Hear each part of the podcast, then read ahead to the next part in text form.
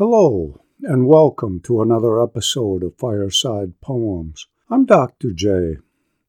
Today's poem is When the Frost is on the Punkin by James Whitcomb Riley. When the Frost is on the Punkin was the first poem I learned as a child, and I think of it each fall when there comes a nip in the air. James Whitcomb Riley was known as the Hoosier poet, not just because he was born in Indiana and lived there most of his life, but also because he wrote his most popular poems not in standard English, but in the dialect of rural Indiana. He was one of the pioneers of American dialect literature, whose foremost proponent was Mark Twain. Riley never achieved Twain's high level of art, but at the time of his death in 1916, he was equally famous and equally beloved, as well as quite wealthy. Riley's poetry was deliberately nostalgic, which was a key to its success.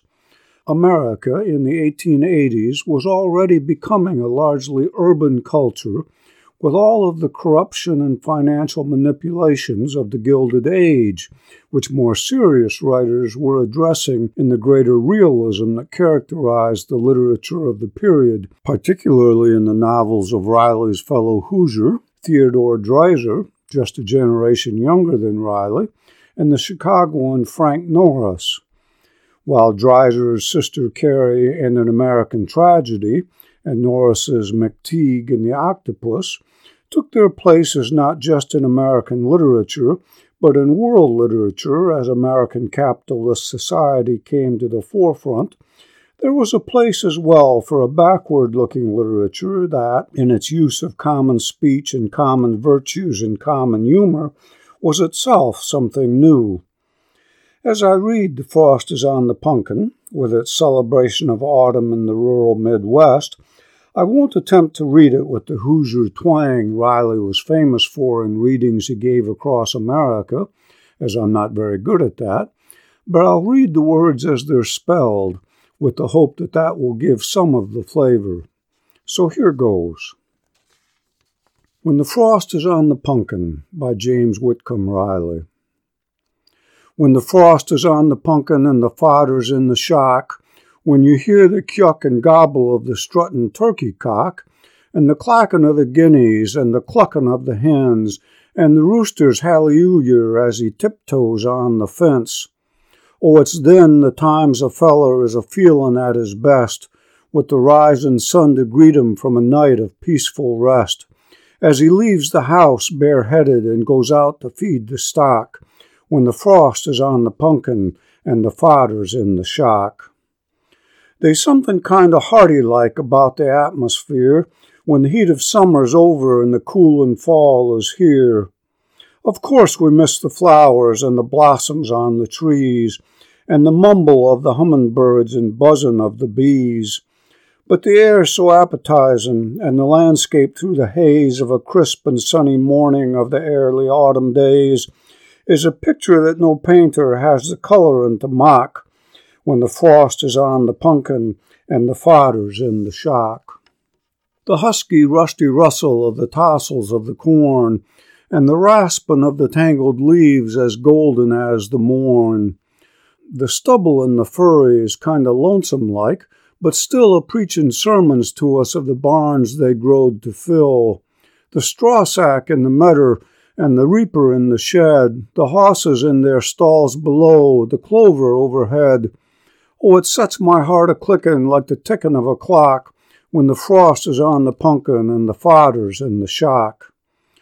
Then your apples all is gathered, and the ones a feller keeps is poured around the cellar floor in red and yeller heaps, and your cider makin's over, and your women folks is through with their mince and apple butter and their souse and sausage too. I don't know how to tell it, but if such a thing could be as the angels wantin' boardin' and they'd call around on me, I'd want to accommodate 'em, all the whole endurin' flock, when the frost is on the punkin and the fodder's in the shock. Though I grew up in the rural Midwest, I knew next to nothing about farming as a child, So I probably didn't understand all of the language of when the frost is on the pumpkin. Heck, I don't understand it all now. Fodder is animal feed, grasses and grains raised to feed livestock, and shocks are the bundles the cut crops are gathered into and left standing in the fields to dry before they're stored in the barns for feed through the winter. Medder is dialect for meadow, and hallelujah is hallelujah. But stubble in the furries? Well, it must be something that makes a sound, perhaps the wind over a harvested field. But it really isn't necessary to understand every word especially when we're young. Poetry should have some mystery and enchantment, and so must the world. Mystery and enchantment keep us moving forward as they make the world interesting. I don't know how to tell it, the speaker says, as when the frost is on the pumpkin nears its end. How to tell what? How to tell that intangible something that reality that is the goal of poetry. So he finds a device to say what he wants to say. The idea that if the angels were to come and ask him for a place to stay, he hopes they would come when the frost is on the pumpkin and the fodder's in the shock. Let's listen again. When the Frost is on the Pumpkin by James Whitcomb Riley. When the frost is on the pumpkin and the fodder's in the shock, and you hear the kyuck and gobble of the strutting turkey cock, and the clackin' of the guineas and the cluckin' of the hens, and the rooster's hallelujah as he tiptoes on the fence. Oh, it's then the times a feller is a feelin' at his best, with the risin' sun to greet him from a night of peaceful rest, as he leaves the house bareheaded and goes out to feed the stock when the frost is on the pumpkin and the fodder's in the shock. There's something kind of hearty like about the atmosphere when the heat of summer's over and the coolin' fall is here. Of course we miss the flowers and the blossoms on the tree, and the mumble of the hummingbirds and buzzin' of the bees. But the air's so appetizin', and the landscape through the haze of a crisp and sunny morning of the early autumn days is a picture that no painter has the colorin' to mock when the frost is on the pumpkin and the fodder's in the shock. The husky, rusty rustle of the tassels of the corn, and the rasping of the tangled leaves as golden as the morn. The stubble and the furries, kind o' lonesome like, but still a preachin' sermons to us of the barns they growed to fill. The straw sack and the medder and the reaper in the shed, the hosses in their stalls below, the clover overhead. Oh, it sets my heart a clickin' like the tickin' of a clock when the frost is on the punkin and the fodder's in the shock. Then your apples all is gathered, and the ones a feller keeps is poured around the cellar floor in red and yeller heaps and your cider makin's over, and your women folks is through with their mince and apple butter and their souse and sausage too. I don't know how to tell it, but if such a thing could be as the angels wantin' boardin', and they'd call around on me, I'd want to accommodate 'em, all the whole endurin' flock, when the frost is on the punkin and the fodder's in the shock.